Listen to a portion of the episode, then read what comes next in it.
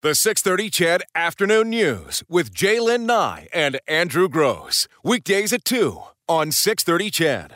Well, it is the afternoon news. It's Jaylen, Andrew, Morley, Eileen back together again. Yeah, we got the band back together. We're going to play the tune for you all week long. And hey, four hour shows the entire time. That's Yeah. fabulous. Yeah, you can't get enough of us all week. Nope, the Oilers uh, not in action this week. So, That's probably good for them. yeah. Rest is as good as a, what do they say? Uh, Change is as good as a rest. We'd like them to both do both. rest and get and change a little of the outcomes if you could. Uh, well, we sure did miss you all over the past week. Uh, we'll give you some uh, insight into that great uh, winter getaway in uh, Montego Bay that we just returned uh, from very late last night. But again, there's a few things we want to let you know about today. We have. Chris Hadfield tickets to give away. He's coming back to town um, in, I believe it's in October. He's it's on the anniversary of the Apollo landing. Uh, we have tickets to give away for that today. But we're going to do it in a different fashion Different than we typically do it. So, how are we doing it? When you hear a piece of Space Oddity Space Oddity. from Chris Hadfield played, it could be played any time throughout the afternoon. And we'll say nothing about it. We'll say nothing about it. It'll just play. We will remind you a couple of times throughout the afternoon that this is going on. When you hear it play, call us at 4960063. And And you've you got could the win tickets. tickets. All right, there you go. We do need to get to this because, of course, uh, this is what uh, everyone is talking about today. And let's uh, so let's start here.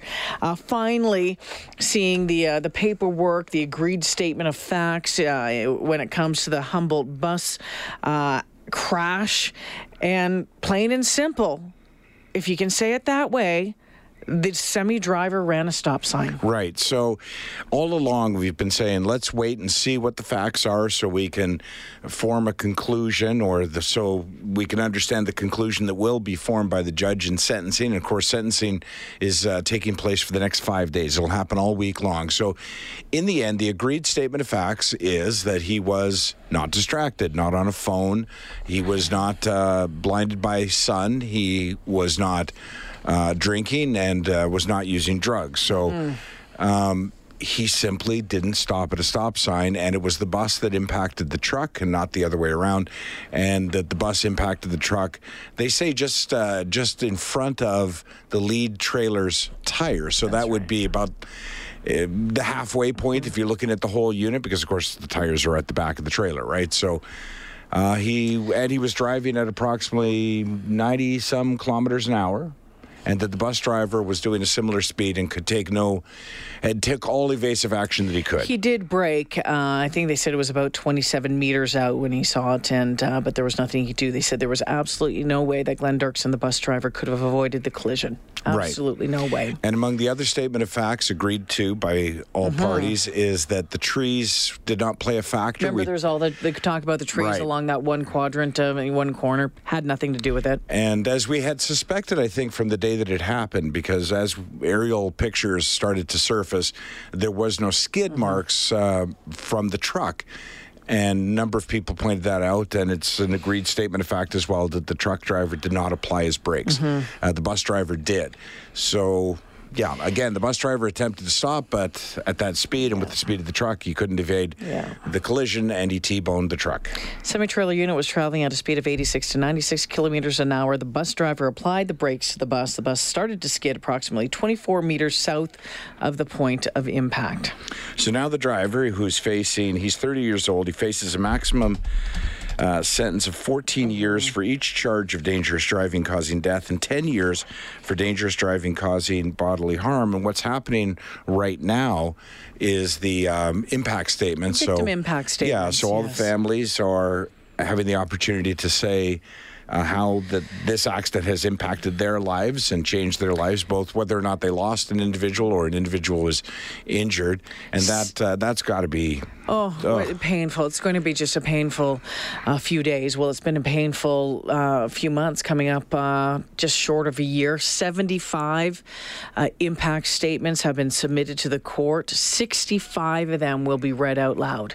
65 being read out loud by the victims and their families. Well, 65 read out loud, and uh, I think aren't the others? The prosecutor, I believe, is reading out some of them as well. And There's 10 others, so- Yeah, early reports I had heard that the prosecutor, and you always think of individuals who prosecute Mm-hmm. cases as being pretty hardened over the years, but.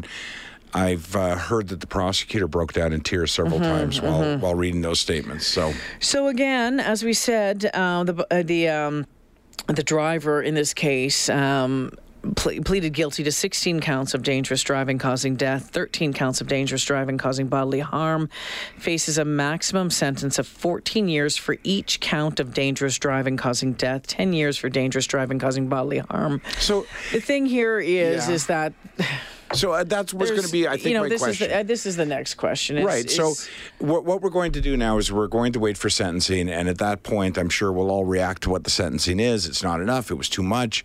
Um, we have an agreed statement of facts, so there's nothing left to learn here, uh, except for what the sentence will Mm-hmm. Yeah. be.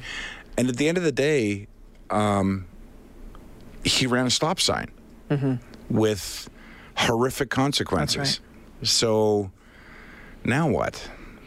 Well, now the, the judge in this case is going to have to look at it because there's nothing really on files from before that are at this magnitude on on course on, on case course. From from former cases that Right. are similar to this, so he's going to have to come up with something. You know, both of them, both sides will recommend what they think, Yeah. and then the judge is going to have that tough decision to make. Yeah, and you know, I, I, I want to be careful just because it's my first day back and I'm remembering how to do radio, so I don't want to get everybody upset. But it, so we're what we're doing now is we're we're are we sentencing based on the consequences of his actions or are we sentencing on his actions? Because, and I'm not in any way excusing the driver here, but this had a huge impact on a whole lot of people. Loss of life, of course, the families. But at the end of the day, what did he do? He Well, ran a stop but sign. But here's the th- here's the thing. He he didn't plead guilty to running a stop sign. He did plead gu- guilty to 16 counts of dangerous driving causing death. Yeah, which is you know, and again, so here's the thing: we talked about this back at the at the time, and we we looked at the criminal code and we looked at you know the laws uh, governing this, and we said, okay, distracted driving, and many people had said dangerous driving. Uh, not sorry, I said distracted. I meant dangerous. Dangerous driving is a hard thing to prove because you have to you have to demonstrate that there was, um, you know, some path of dangerous driving. There had to be witnesses along the way. But the way around that would be for him to simply um, confess that he or admit to the fact that he didn't attempt to stop. So that's apparently what he did. And in this particular case, that may mm-hmm. actually really benefit him in the sentencing portion of this because generally judges look favorably on on his act on, on actions like this where you spare the family a trial right so that's usually taken into consideration but again this is more speculation because we don't know what the sentence is going to be at this point um, it could be anything Someone just texted and said, Did they ascertain why the bus driver didn't react to miss the truck? Well, you just missed what we said, and I'll Yeah. read it again for you. This is from the agreed statement of facts. The driver of the bus recognized the hazard as early as possible and took the evasive action of hard braking. The actions of the driver of the bus did not contribute to the collision. The driver of the semi tractor unit failed to recognize the hazard and took minimal or no action in effort to avoid the collision. Right. So again, the bus or the bus in point, there was a 24 meters worth of brake skid marks leading into that. So there, there's your answer to Right. that one. He did. he did he did everything saw that was could. humanly possible physically and mechanically possible so And they have said he has. There was absolutely no blame whatsoever. No blame whatsoever on the bus driver. And I guess the only other thing we haven't mentioned, but it's been mentioned before, and again in the agreed statement of facts, that there was a four foot diameter stop Yeah. sign, that it was uh, illuminated with a red flashing light that flashed at a rate of once per 2nd Mm-hmm. that there was indication signage which indicated there was a stop sign ahead Numerous. numerous that coming there up, was yeah. a junction ahead. So, yeah, again, there's the, the conclusion is this. In a nutshell, it's this simple. the truck driver, it would appear, chose not to stop at the stop sign. That's right. That's it. So he chose not to stop the stop sign, and again, the the the bit of trees that we talked about, and again, we were looking at those, those aerial videos or and and pictures. Was it months ago now? Years? I don't even know. Some of your texts coming in this Um, Yeah. afternoon. Those that was not a fact. The trees were in no, way a factor. the trees weren't a factor either. Says I'm so torn on this one, Jane Andrew. Part of me wants to throw the book at this guy, and part of me says he's probably needs he probably needs a chance to get his life back. He needs to pay a consequence, but I'm not sure he deserves 30 years in jail if he got a few years per case. Let's say, does someone who attempts murder and fails deserve a less severe consequence for someone who ran a stop sign with terrible consequences? Not sure what I would do if I was the judge today. And for the record, I'm usually a throw a book at them type of guy. As am I, and that's the problem I'm having as well. And I don't want to, on day one back from vacation, I don't want to get everyone fired up. I'm not trying to do that at all. But I'm, and I'm not excusing the driver in any way because it would simply appear, again, from the statement of facts and from his ran a stop confession, that he chose. It looks as though he chose not to stop at a stop sign. Yeah. Um, So you and you go, well, okay. Have you ever chosen not to stop Mm-hmm. at a stop sign? Have you ever rolled through a stop sign? Um, and that's why I said earlier. And again, not excusing the driver in any way. Yeah. And I am a throw the book at the at him kind of guy as well. But you, you you sort of go, okay. So are we judging the consequence? Are we sentencing based on the loss of life and injury, or are we sentencing based on the based on the action? And you know, go back to some of the other court cases that we've known of and we've talked about on this show. Now, in it's Boy, we're in not relation- easing back into this afternoon rel- news thing, are in we? Mm-hmm. relation to drunk driving, though, you think of um, you know uh, Cole uh, Cole Novak and, and those boys that were that were killed out in in Leduc. Um, and by a drunk driver, and I think so. Three lives snuffed Yes. out by a drunk driver who was going like some absurd speed, just absolutely pie faced, and he got eight years. And That's at that time, they said that that was the longest sentence ever handed down for a drunk driving Yeah. case. So how do you? I, I don't and I don't know. know if you can. I don't know what you do. I don't know what you do here. Honestly, That's why there's. I'm glad I'm not the judge. I don't. I don't know what to do either. And and, And we're not going to be satisfied. And you know what? No one's good. I don't think anyone's going to be satisfied. I, saw, I think you know. When you listen to some of the parents today, some of them seem to have m- have found a way to forgive. They might not ever forget, but have have have said they can't live with hate. They can't live with the anger because that'll just be all consuming. And other ones today just saying, "I'm trying, but I am not there yet." Yeah, and you know what? I don't want to muddy the waters, but having said that, I probably will. The two questions I still sort of want answered. I, I went through the statement of agreed facts, and I went through Not everything else, and it's not in there. And the two questions that I want answered are: uh, What does log books look like? Was he over his uh, his allowable driving time? Was he tired, for example? Is I guess what I'm asking, or was he violating the law in terms of that? The other question I want answered is what training he received between the time he was hired and the time that uh, he pulled that load. The, and that's just the old trucker Mm-hmm. in me. I'm just curious, and I, I don't think it impacts the sentencing. I don't think it probably changes anything, but it could you know, it could change what what actions are taken against the owner of the trucking company. Mm-hmm. Because I I hold that individual partially responsible for this as well. If it's determined or I would hold him partially resp- well quite a bit responsible if it's determined they didn't receive proper training or he didn't you know he sent him out not knowing that particular route. And it's never made sense to me the route the driver was on. But again that's I again I don't want to muddy the waters. So we'll we'll get through this this this week and we'll check in at the end of each day of testimony I think and and see how it went but Someone I says uh, you cannot say what the driver. What the driver should. You can only say that he failed to stop at the traffic light. You do not know what he chose. No, you're right. We, well, well, he chose not to stop. well you know what In the agreed statement. hey. I'm willing to get in trouble on day 1 back from vacation In the agreed statement of Explain it to me some other way then. From the agreed statement of facts, the signage, the warnings, there was no sight line, the sun wasn't an issue. There was no drugs, no There's no alcohol. drugs, no involved. alcohol, no He was not using his cell phone. Right, Agreed statement of facts, folks. right. He knew he was coming up upon a, a junction in a highway and he was not did not have the right of way. So have you got some other explanation? Uh, here's the latest out of the, uh, the courtroom in Melfort, Saskatchewan. This is uh, Global News Radio's Richard Cloutier. Player Logan Boulet was to attend university in Lethbridge. He wanted to be a teacher. His parents fought back tears as they told the court about their son. I am so proud, his mom started. He will be known as an organ donor who helped save six lives directly and inspired thousands to sign their donor cards. He was a huge part of our lives and will not have the joys of becoming a teacher, a husband, or a father. The impact so immense. I want him to leave the egg pan on the stove and tell me again he will reuse it tomorrow. Logan's father, Toby, spoke to Sidhu, saying he knows he wish he could start April 6th all over again, but his son will not return. I'm trying so hard not to let anger win. I have not found the compassion to forgive. Earlier, we learned Sidhu's semi truck flew through the stop sign between 86 to 96 kilometers an hour when the bus struck it at high speed. The bus driver tried to stop, but there was nothing he could do. Richard Cloutier, Global News Radio, Melfort, Saskatchewan.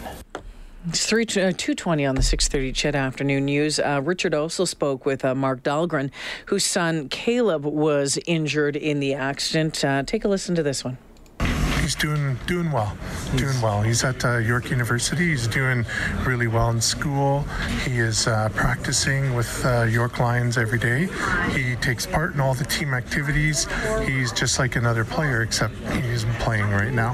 There was um, a Jets connection to this after the, the playoff loss to, to Vegas. Tell us about that. Yeah, um, after Vegas, we went to the NHL Awards, and Caleb was fortunate enough to fly from Vegas to Winnipeg and uh, help Mark Scheifele with his Kidsport camp there. And uh, it's an enjoyable experience. And Caleb just raves about what a wonderful person Mark Scheifele is. And he met a few of the other Jets, and they just welcomed him in and made him feel like one of the guys, and he truly enjoyed it. You are here to support the other families, and you mentioned that the victim impacts really it's the ones that lost their loved ones here. And, you know, there's a brethren in there that started with the hockey team and that can continues. Can you begin to help explain for people to understand uh, what's happening in that room right now? Yeah, it, it's a lot of emotion. Um, you know, we are devastated for the families that lost their loved ones. Um, you know, we're gutted when we hear the sadness and despair in in their hearts and listening to the victim impact statements. It's it's gut wrenching, and uh, you know, for us, it was it was the worst day of my life, and then three hours later was the best day of my life when we found out our son was alive, and we felt that pain for three hours, and it was indescribable, and I can't, I just can't even get my head around feeling that for a lifetime. And so we just feel a need to support each other. And, um, you know, our 29 families are going to be tied together for life. And it's unfortunate that a tragedy like this is what bound us. But yet we're going to be there for the families forever. So that was um, Mark uh, Dahlgren, whose uh, son Caleb was injured in the bus crash. Uh, Caleb, um, when you look, and they also in this agreed statement of facts outline the injuries that uh, the boys suffered. Um, Caleb, you know, an acquired brain injury, head injuries, uh, neck injuries, fractures to his C4, 5, 6 vertebrae, um, back injuries, fractures to his T6, T7, T8, T9 vertebrae, blood blood clots. Like it was that was I think we all know like the, the, the injuries that um, that those who survived are living with are are in some cases absolutely massive, Andrew. Yeah, absolutely. And again, everything that we've said this afternoon is the agreed statement of facts. These are his lawyer representing him agreeing with the Crown's statement of facts. With the investigator who went in to right. investigated no the distraction, the traffic reconstruction right. people. It was the RCMP forensic collision uh, reconstructionist. Right. No distraction. Road conditions were fine. Sun was not a factor. Trees did not obscure the view of the bus. Uh, signage was uh, there and abundant. Um, no cell phone. No cell phone, no drugs, no alcohol. These are all the agreed statement of facts. We're not uh, surmising or you know, coming up with ideas of our own. These are the agreed statement of facts. And again, five days have been uh, set aside for the sentencing hearing uh, as the families um, get up and, and share what life has been like since that horrific accident. We'll keep you updated on it at 4:50 this afternoon. Richard Cloutier, who is in the courtroom, will join us with uh, with the latest as uh, as the day wraps up. Right now, it's 2:25. So again, mm, uh, more details uh, with this agreed statement of fact. Finally, about the uh, the Humboldt uh, Broncos hockey team bus crash.